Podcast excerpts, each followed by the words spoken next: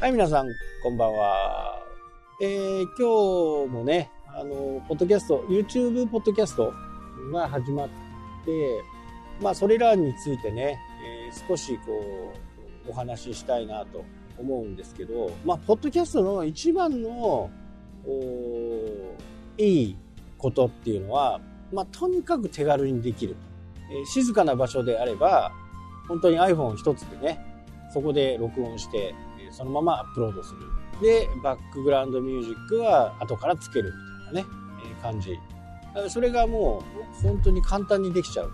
というところが、やっぱりね、ポッドキャストのいいところ。で、かたや、こう、YouTube になるとね、やっぱり映像になるんで、ちょっと身なりをね、しっかりしとかなきゃならん。というところはありますよね。ポッドキャストならではというかね、寝転んでいても、音さえ出してれば問題ない。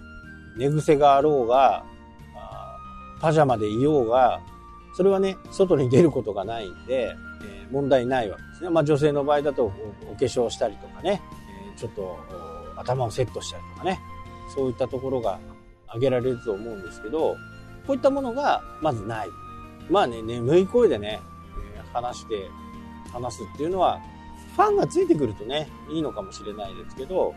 初めて来た人はちょっとびっくりするんでね、やっぱりそれなりにしっかり声を出すというのは必要なことになってくるとは思うんですけど、まあ、ここの辺ですよね。気軽にできる。で、操作も気軽にできる。これが YouTube になると、僕の場合だと、一手間、二手間、二手間ぐらいね、かかってしまう。そこがね、ちょっとめんどくさいなだから、将来的にはね、どうなっていくかわかんないです。これが今後ね、YouTube の方が、どの程度ね、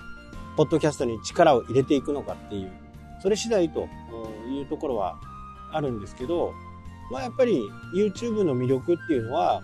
どんな感じでね、収益化されるかわからないですけど、まあ収益化がも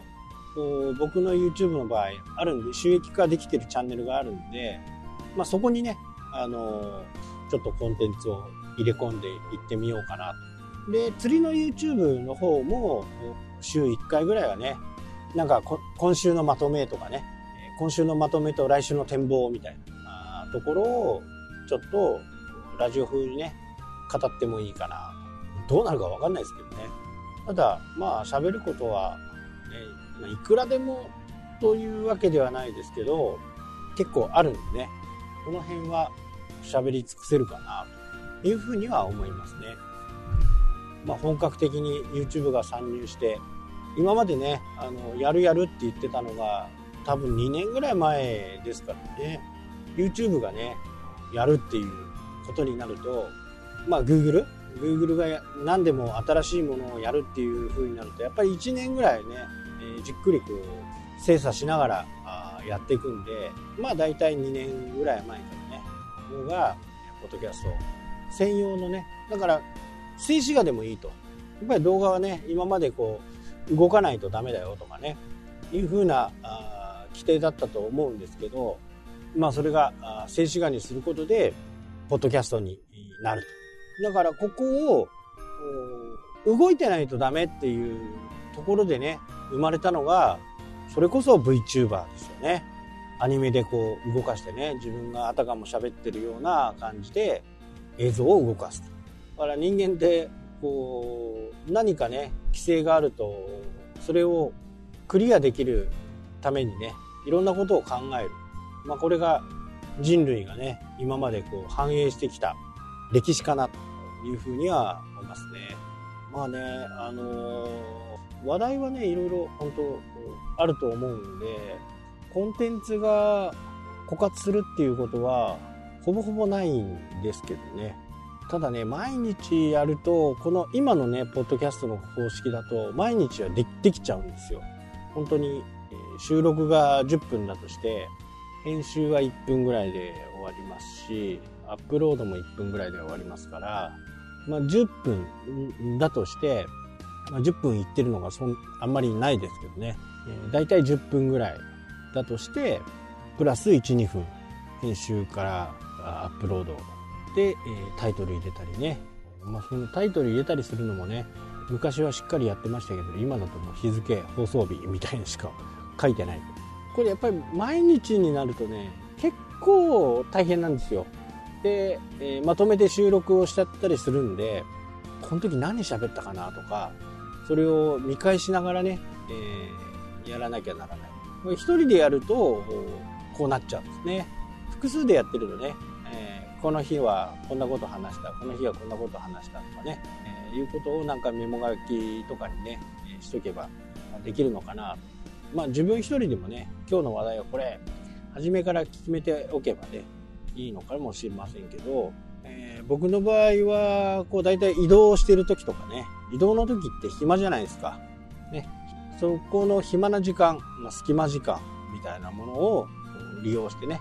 収録してるわけです。で実際にね、あの、裏話を言うと実際に収録している時間例えばね10分の音声だとすると多分12 123分話してるんですよ。でこうポッドキャスト皆さんね聞いていただいて